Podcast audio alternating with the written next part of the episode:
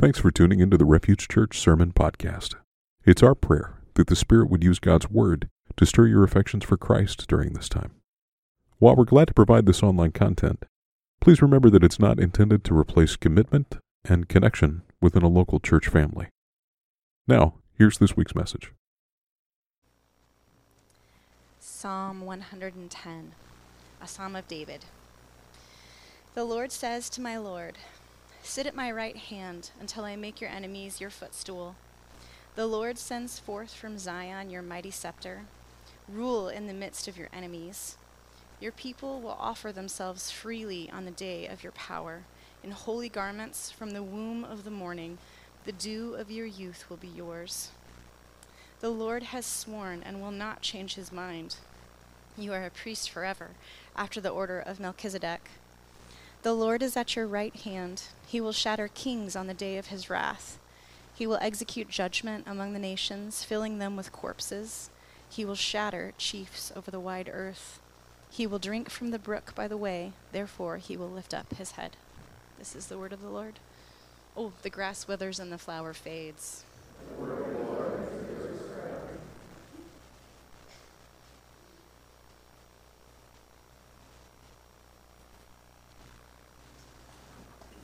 All right. I had uh, stepped out to get a snack real quick. I got hungry and I walked back in, and one of our elders was offering life insurance. Uh, I wonder what had happened there. Um, and then we're talking about corpses and stuff. Anyway, this is not a coordinated plan, uh, but I do have something I'd like to tell you. No, I'm kidding. Uh, all right, kids, uh, elevate. Uh, if you'd like to head out, just elevate today. We do have EGC. Okay. Uh, EGC is grades third, three, four, and five. We'll be over here in the office, and wow, I know. I feel like we should just take a nap. I'm not. We're not gonna. Or well, hopefully we're not gonna. Maybe some of you will. Um, all right. Uh, so. Um, when so it, when our kids, when our older two kids were younger, like preschool age, it's been a while. We took a trip back down to Fort Worth, Texas, where I went to seminary, and uh, that's a good like 10-hour drive from St. Louis, and it's not it's not tremendously exciting. Um, sorry, anybody from Oklahoma, uh, but uh, so we we were driving down there, and um, we had we had purchased uh, a, a, brand new Honda Odyssey. Like this was our, like, probably ill-advised financially, but we thought we're going to drive this thing until you know into the ground, and we did.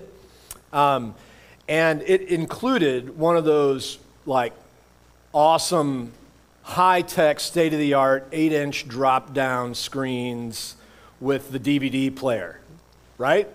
It's amazing to me how dated that technology is. I'm like, when we, we, we bought it, actually, this is totally side note. We bought it, and then New Year's Eve was a few days after I got, we, it was a Christmas thing for my wife.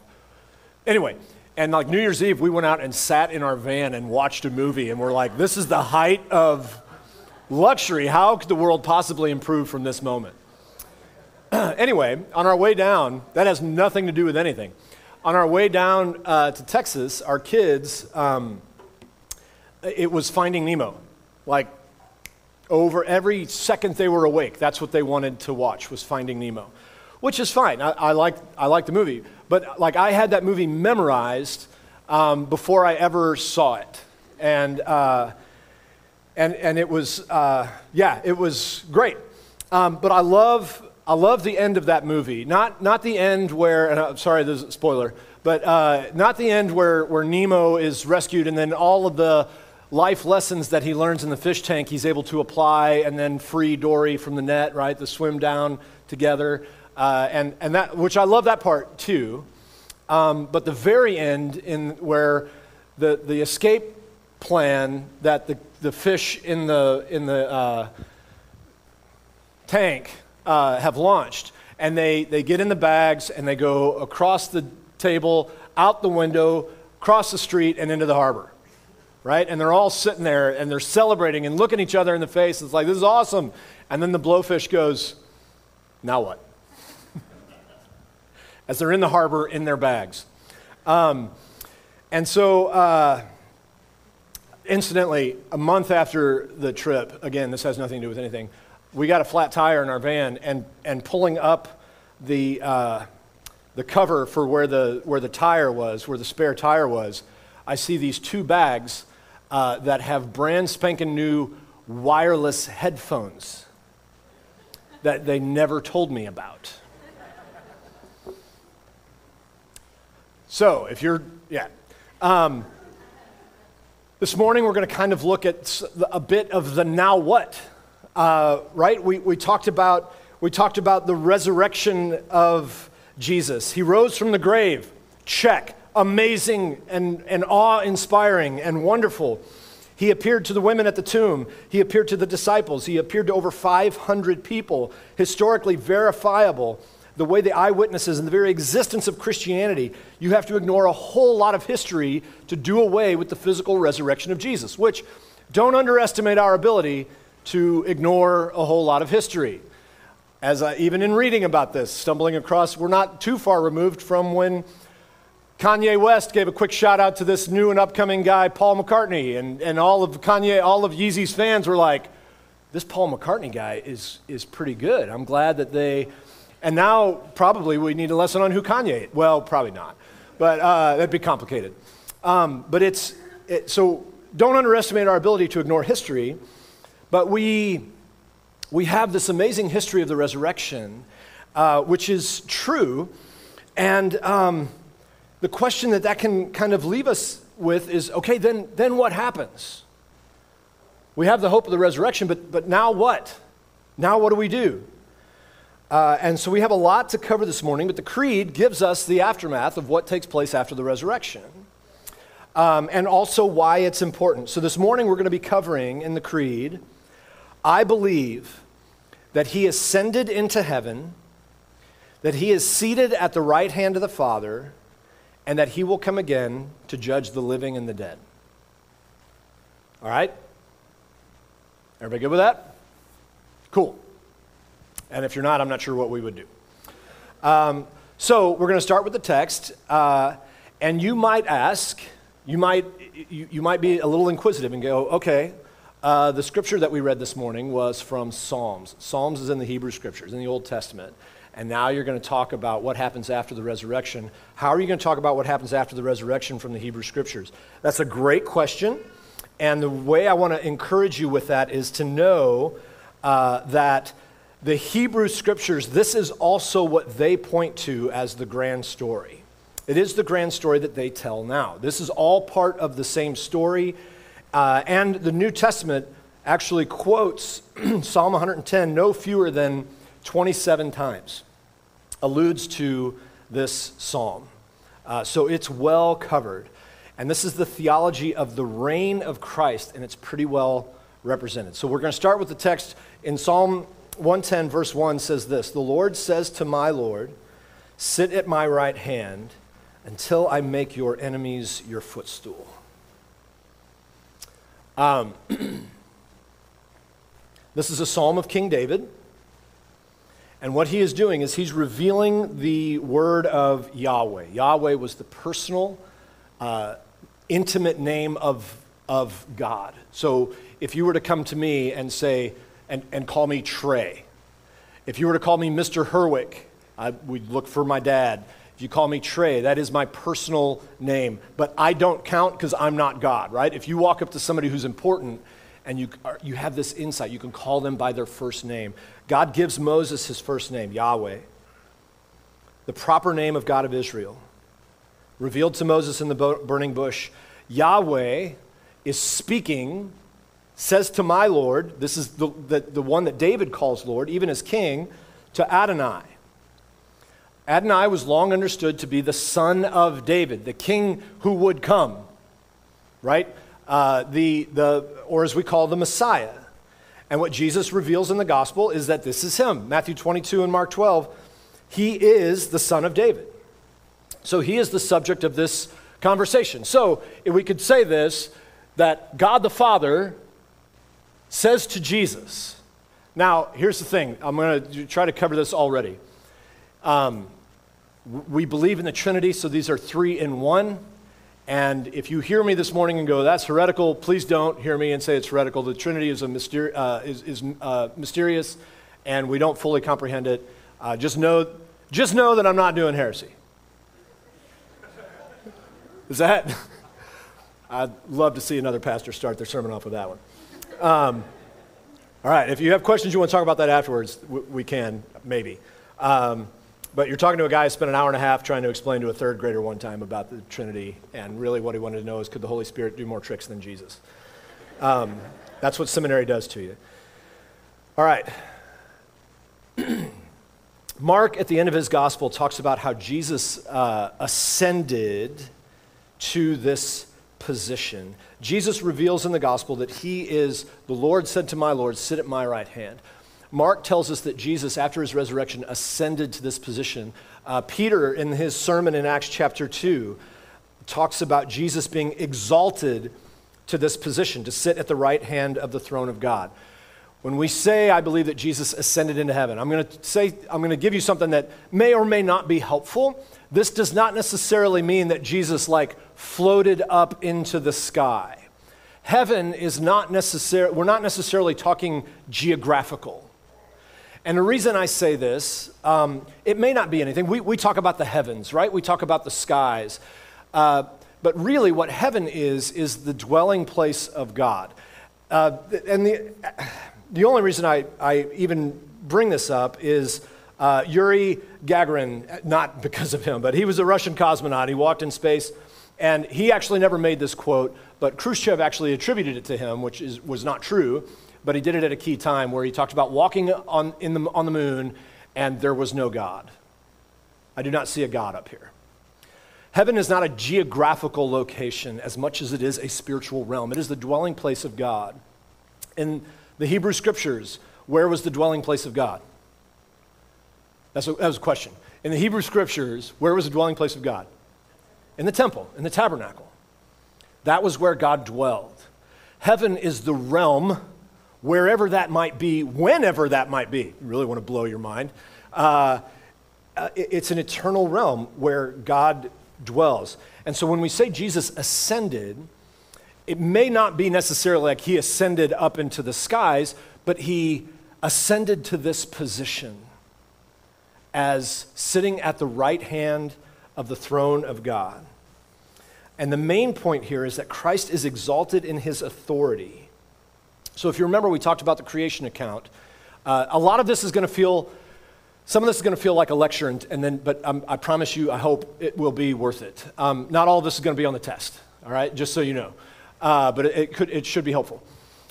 Uh, in the Old Testament, we talked about the creation account being uh, like an ancient uh, account of God building a temple, of a temple being built. And then on day seven, when God sits and rests, that is the vision of a king having built his temple, sitting down and resting on his throne and beginning his reign. Here, Jesus is exalted, having completed the task that God had given him to do, that he willfully did, lived perfectly, died a brutal death, and then rose again. Christ is now exalted in his authority, seated at the right hand of the Father to begin his rule and reign over all the earth.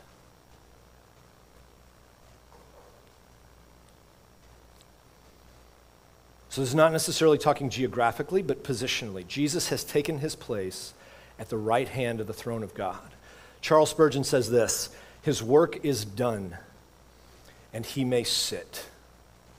It is well done, and he may sit at his right hand.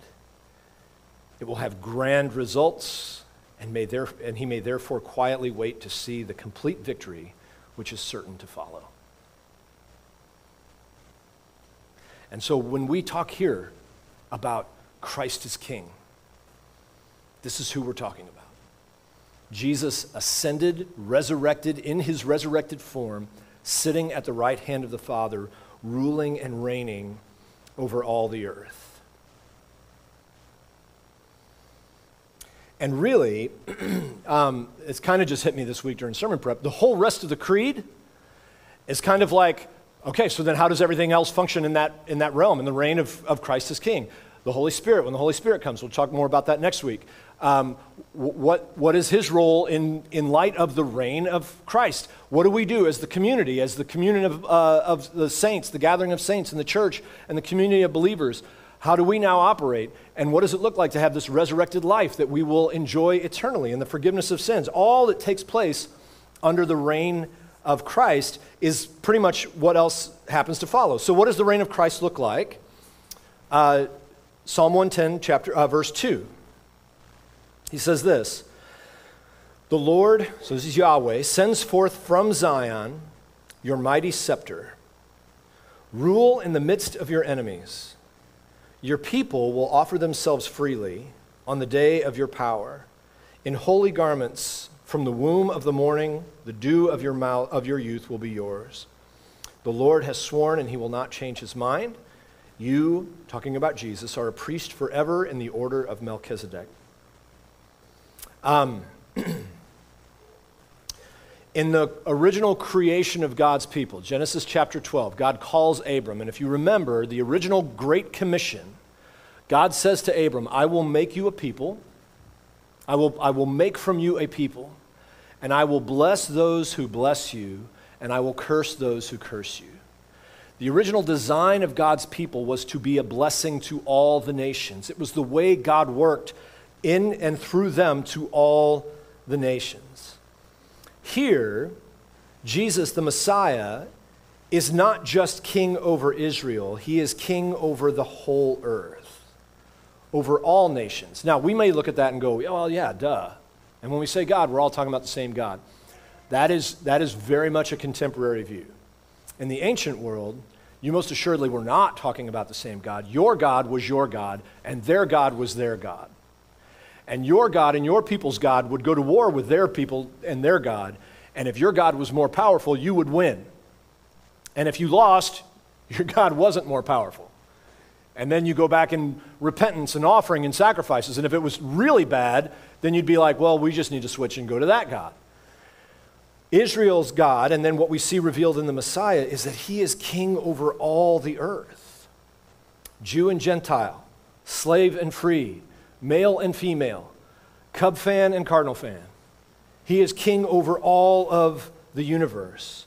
And the scepter that goes out from Zion, ruling over the enemies, uh, scepter is, is like a sword, and Hebrews tells us the word of the Lord is sharper than a two edged sword, piercing the division of the soul and of spirit, and of joints and marrow, discerning the thoughts and intentions of the heart. The rule of the Messiah, the, the, the sword that goes forth from him, is not one that brings violence, it is one uh, that brings discerning judgment. We'll get to judgment. If judgment's a bad word in your mind, hang on. Uh, it is a scepter that brings discerning judgment, rightly divides our loyalties, it convicts of sin.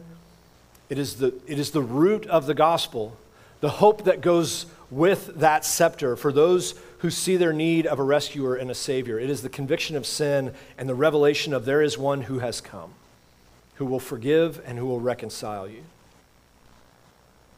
And then verse 3 talks about the soldiers of King Jesus.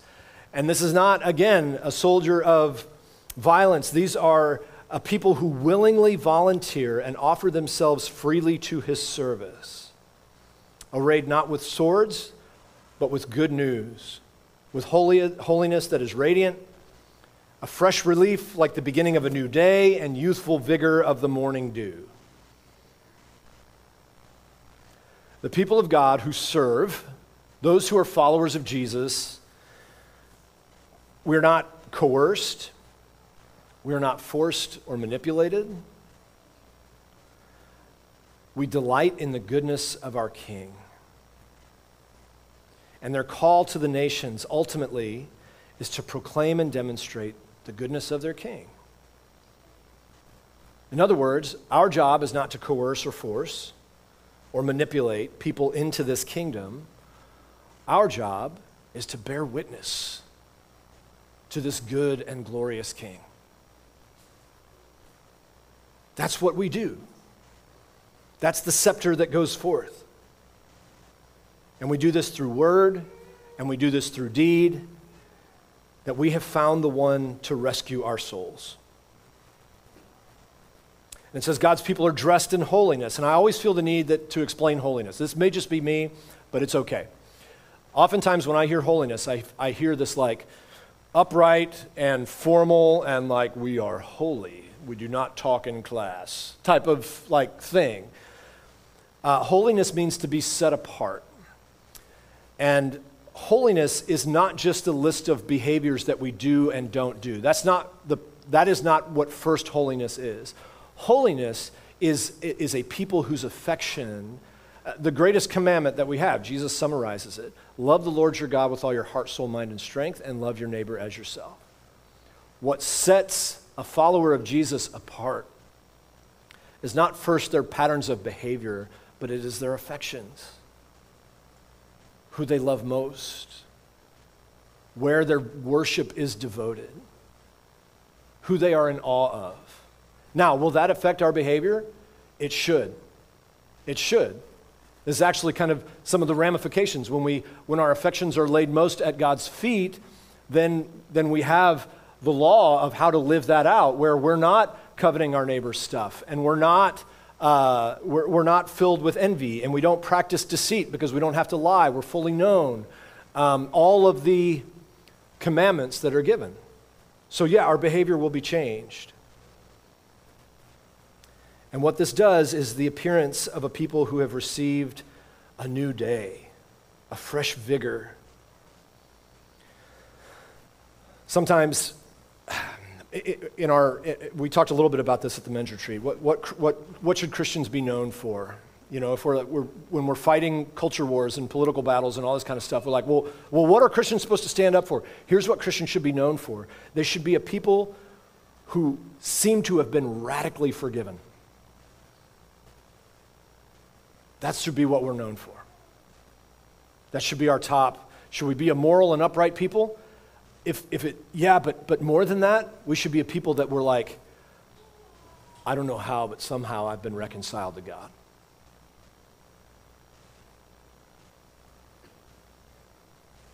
And then, this is, this is our, this is our we're going to get a little more technical, and then I promise we're going to, we're going to round this in here.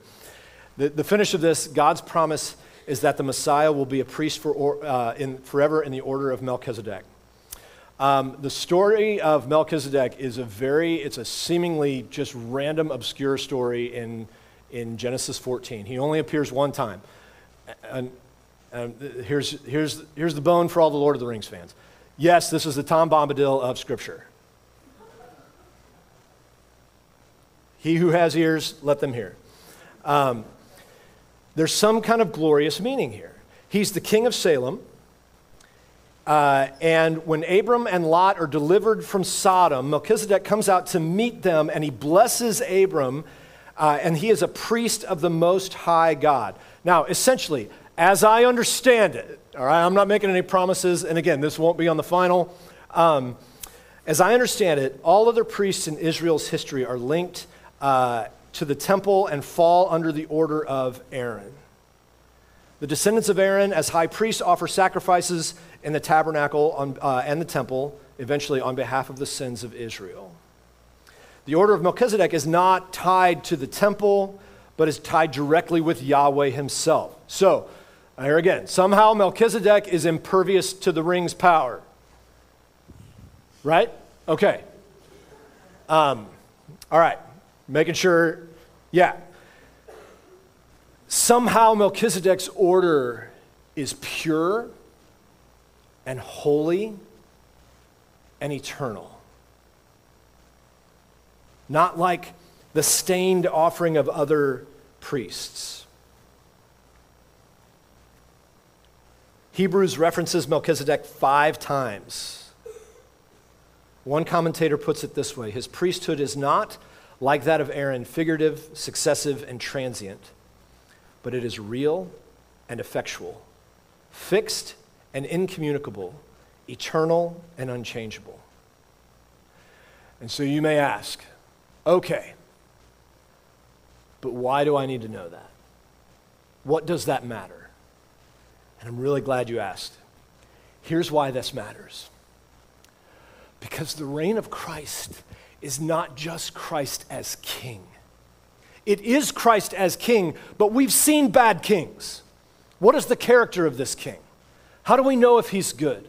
How do we know what that, what that does for us? Are we all to just fall in line under this king? How do we know? He's not only the reign as king, but he is also reigning as the perfect and holy and right high priest.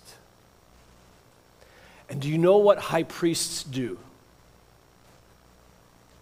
High priests advocate and plead on behalf of the sins of the people before God.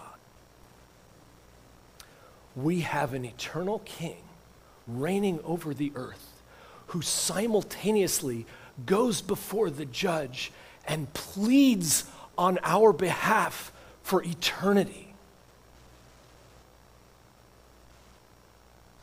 Who bears our sin before the judge forever and ever and ever. He is our perfect advocate. And so, and, I, and, Eric and I did not plan this out at all, but it was beautiful. And this seems to happen more often than I'd like. Well, no, it seems to happen ex- exactly as often as I'd like. Let's say it that way. Um, but this is, this is, I don't want these lyrics to ever fall on your ears the same way. Before the throne of God above, I have a strong and perfect plea. A great high priest whose name is love. Who ever, always, forever without end lives and pleads for me. And you, so you may go, okay, but how do I know? How do I know that he does this? How do I know I'm included? Here's how my name is graven on his hands, my name is written on his heart. And I know that while in heaven he stands, which is always and forever without change, no tongue, no condemnation, no voice of, of uh, despair can bid me thence depart. I believe that he ascended into heaven. He is seated at the right hand of the Father. He is ruling and reigning as king and as our great high priest. And then lastly, I believe that he will come again to judge the living and the dead. Verse 5 The Lord is at your right hand. He will shatter kings on the day of his wrath. He will execute judgment among the nations, filling them with corpses. He will shatter chiefs over the wide earth. He will drink from the brook by the way, therefore, he will lift up his head. All right. This is going to be a lot more boring than this passage, I promise that. This passage seems to point forward to a battle, a final battle uh, between God and his enemies. God's initial promise, and his promise over and over and over again to the people of Israel is You trust in me, I fight the battles. You trust in me, I fight the battles. And this is why we talk about when we look to other things for hope, it's like making a treaty with Egypt. We trust in him he fights the battles. I want to assure you, I want to promise you beyond all of anything else, the most second most certain thing you can take home today. I have no idea how this is going to take place. All right? I don't have flannel graphs to fill the back here. I'm not going to tell you the signs of the end of the age. I don't know any of that. Okay? I don't know who the corpses will be. Two things that I do know that I think this makes certain. First, God wins. Second, the battle is His, not ours. Our battle has been won. Our fight is faithfulness and trust. His fight is with His enemies. One commentator put it this way, uh, which I loved it is better to sit at the side of the king than to be under his foot. And I thought that sounded pretty good. Our battle is to remain faithful. Jesus will come again in judgment. In ancient days, you need to know this, in ancient days, judgment was never seen as a bad thing. I don't know if it's a bad thing in our day or not. I know it was for a while, but I mean, we all practice it pretty freely. So maybe we're all like, all right, let's just do away with saying judgment is bad and just practice it freely. And who are we going to judge? This side or this side? And um, so, I, so I don't know. Uh, but in, the, in, in, in ancient days, judgment wasn't bad, judgment was a declaration. Judgment meant victory. Judgment was seen as a good thing. Um, what we see here is that the final judgment of God will, I'm going to say this in the negative first, and then I'm going to say it in the positive. Because Christ is at the right hand of the Father, the final judgment will not, how uh, hold on. Okay, it falls not without the grace and mercy of Jesus. Does that make sense? The final judgment comes through the lens of the gracious and merciful Messiah who is ever living and pleading on behalf of sinful people. I think that's good news. And one of the greatest events in history, this is one of the greatest freedoms you will ever experience. You and I are relieved from sitting in that position. You and I are relieved totally from sitting in the position of great high priest and of great judge. Praise be to his glorious grace. We're not the judge of the universe, Jesus is. We can love, we can serve, we can forgive, we can warn, we can help, we can do all those things, but we are freed from having to be the judge of the universe, of discerning a heart that we simply cannot discern even though I feel often particularly gifted in this area. Jesus is the best possible judge we could ever hope for. He knows the heart. He can discern the motives of people, and we can't. He knows what's going on. He knows backgrounds. He knows baggage. He knows hurts and wounds. He knows the motive behind why we do what we do. He will not be fooled, and He operates with grace and mercy. And yet, he will not let wickedness go unpunished. Um, right off the bat, what we see is the scepter of the Lord goes out and discerns and knows the heart. We can't judge the heart, He does it perfectly. Jesus does give us some insight into how to practice a, a lesser, a lowercase j judgment. We are not, we are freed from making the final judgment. Um, in Matthew chapter 7, he says, Judge not, lest you be judged, right? Uh, and he also says, with the judgment you use, it will be used against you, which is a good cautionary warning. Be careful when we judge. And then he goes in and he tells this illustration. Why do we go around and we see the speck in everybody else's eye, but we ignore the plank in our own eye, right? You remember this story? And so you got this image there of Jesus like walking around with this huge branch and saying, You guys are focused on the speck in this person's eye, and like you have this huge branch in your own eye. And why, why are you so focused on everybody else? Sometimes we are very, very, very gifted uh, at seeing what's wrong with everybody else. The warning there how do you judge others? Carefully, with compassion. You don't want the same, I don't want the same judgment that I use on, let's just say, drivers. I don't want the same judgment I use on other drivers to be measured against me. I want the officer to know that I was in a hurry because of some other external circumstance. I had other motives. Have, have you ever had something stuck in your eye? Um, it, like, there's very few things that just stop everything and you, you got to, like, stop. And it's so frustrating and it's so painful. How would you want somebody to help you with that? Would you want somebody to come in and go, you know, you probably should just stop getting stuff stuck in your eye? Would you want somebody to come in guns blazing? Oh.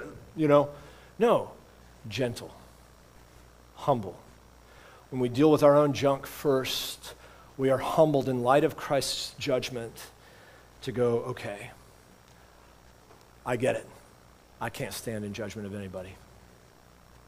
I can warn, I can give grace and mercy. When we deal with our own junk, it should humble us, it should make us gentle, it should make us quick to identify. I know. I've had stuff stuck in my eye too. Have you ever, like when somebody gets hurt and you kind of feel that pain? Like when somebody's got stuff in their eye and your eye starts to water a little bit and you're kind of identifying with that pain? But it also causes, calls us to action. I don't want you to live with that in your eye. Can I help you? And do it gently. I want to say this. I think there's a misunderstanding of the grace of Jesus in the life of a Christian, especially in our day. The more I contemplate the grace and mercy of Jesus, it has never, ever, ever compelled me to hate somebody that I otherwise would have loved. Ever. If anything, it compels me to care about people that I otherwise probably wouldn't. I had to sit with a college student, student going off on me one time, like going off and telling me I was being judgmental. And I actually told him, in love, the only reason I'm sitting down with you is because the gospel of Jesus compels me to. I know it's not a strong opening testimony there. Otherwise, I really wouldn't care. But I am compelled to love you and care about you. It has never caused me to hate somebody that I otherwise would have loved landing the plane here, I'm, I'm not sh- really sure when we talk about the judgment, when we talk about the reign of Christ, does it bring up fear in our heart? Does it bring up worry? Does it bring up concern? And I don't know what illustration would be uh, of the most comfort or the most challenge. The, the challenge of the pastor every week is to, to both comfort the afflicted and afflict the comfortable right? That's kind of the thing. And if we were sitting down like individually and we were talking and I could see that you were racked with guilt and shame and all of these things, then I would, it would be much more gentle. Uh, or if I saw that you were just like, yeah, those people are the problem and these people, we need to own the libs and we need to condemn Black Lives Matter and we need to all, then I'd be like, cool, all right, let's talk about some judgment here. And, and, and you know, that it would apply us and bring us low. But we're not sitting down individually. Uh, it, would be easier. Um, but here's what I see over and over again in Scripture. And this is what I have to go with my, in my own heart God resists the proud, but gives grace to the humble. The prideful, whether through religious or irreligious means, declare over and over again, maybe not necessarily with lips, but, but certainly with the heart. What the prideful declare over and over again is, I have no need of a Savior. I am good enough. I will stand as my own defense. I'm confident in my own goodness. And oftentimes this comes with our judgment of others. When I survey the landscape, I'm pretty certain that I fall in the upper crest of that. We talked about this a little bit in the men's retreat, breaking the world down into the good people versus the bad people, and presuming ourselves always on the side of the good. And then we have to reshape God as the God who sends the good people to heaven and the bad people to hell. So we just rewrite everything. This is the prideful, whether it's through religious means or irreligious means. But those who are humbled by their sin or by their oppression, those who cry out for a rescuer, God is the lifter of heads. Not simply just that we give lip service to a doctrine or belief, but the posture of our heart those who know that our only hope is for someone to be perfect on our behalf, to intercede for us, to go before the judge of all the universe, who knows and discerns our very hearts that we can't stand there on our own merit, and we're going to need the cosmos's greatest defense attorney to somehow get us off the hook. For those who are in this position, boy, do I have good news for you. Victory is sealed.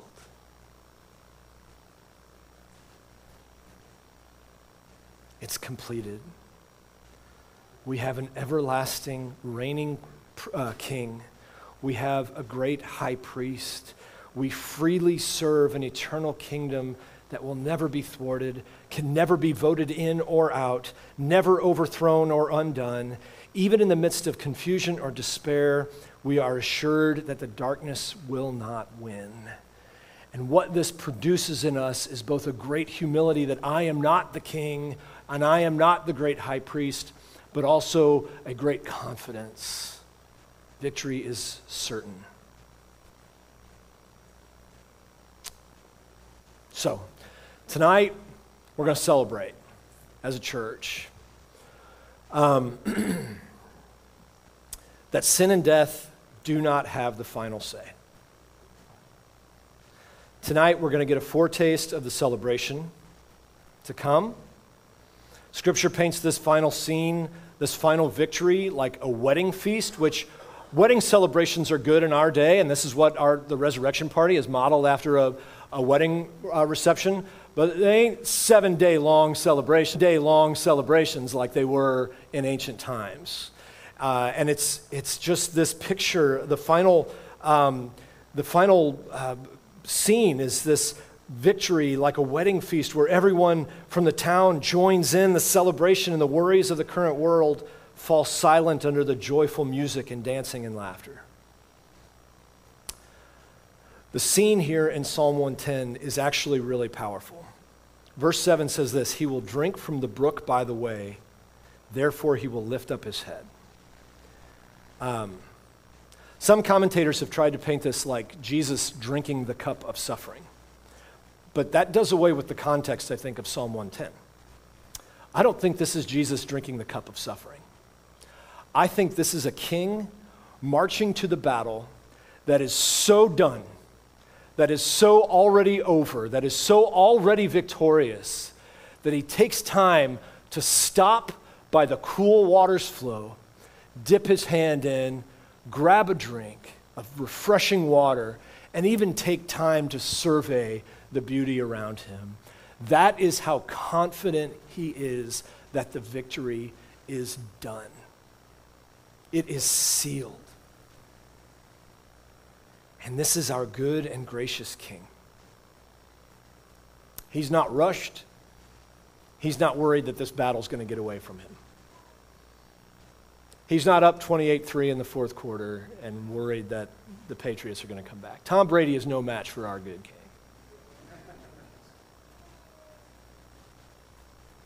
The practice this week is to celebrate. If you make it tonight, that's great. We're going to dance, hopefully outside. Get your praying shoes on. Um, uh, we're, we're going to celebrate. We're going to have a good time. Uh, we're going to listen to loud music and dance and get silly and let kids go nuts, and it's going to be great. Uh, hopefully, not break anything, but whatever. Um, and if you don't find, if you don't make it tonight, that's okay. Um, Find a time this week to open the shades, let sunshine in, turn up the radio, and just lose it. Sing loud. I don't know, hopefully you know this. I don't ever advocate for us to pretend that the sorrows of this world don't exist. But there are times, especially in light of the resurrection, especially in light of our resurrected King sitting at the right hand of the throne of God, ruling and reigning as the high priest over all of eternity. That there are times, especially in the season of Eastertide, where we push through the darkness and just dance to celebrate the joy of our salvation and lift our glasses high. Our King is on his throne, and of his kingdom there will be no end. Let's pray. Jesus, I am so grateful that my confidence is not in me. And God forbid and forgive me every time I try to make it in me, either my confidence or my failure.